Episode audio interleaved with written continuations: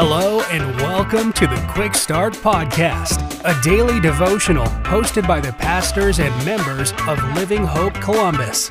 We're glad you're here.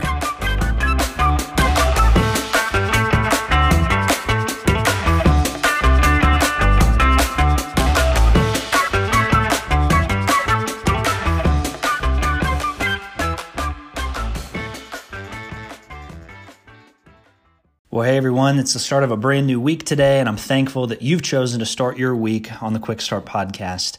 My name's Aaron Taylor. I serve as the teaching pastor of Living Hope Church Columbus, and our passage for today is in Paul's letter to the Corinthians, 1 Corinthians 14, verse 26. And God's word says this through Paul What then, brothers and sisters?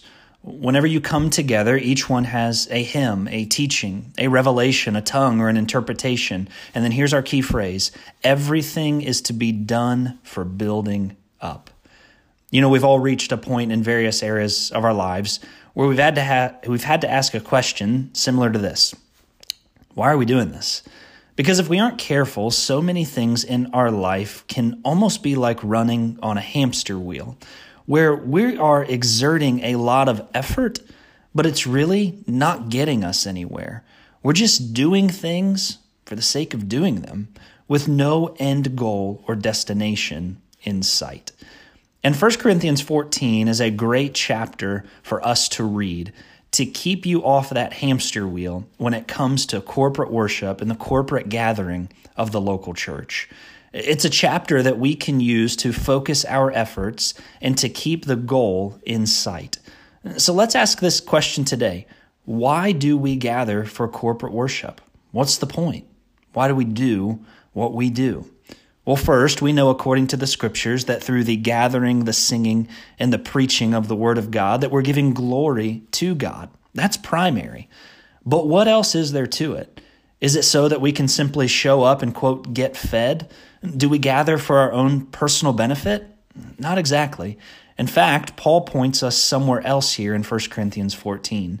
We gather, he says in verse 26, to build up. We gather, Paul says, to build up other believers. The spiritual gifts that God has given me and that he has given you are not for ourselves. It's for the local church. I gather not for my own personal benefit, but I come ready, willing, and able to pour my life and my gifts into the other believers in the gathering of the church. Do we see the difference between the two? So, what's the goal of gathering of the church? Uh, it's to glorify Jesus. That's primary. But what's next? This is the whole point of today's passage building up other believers. That's why we do what we do as the church. Thank you so much for tuning in today. I hope you have a great rest of your day.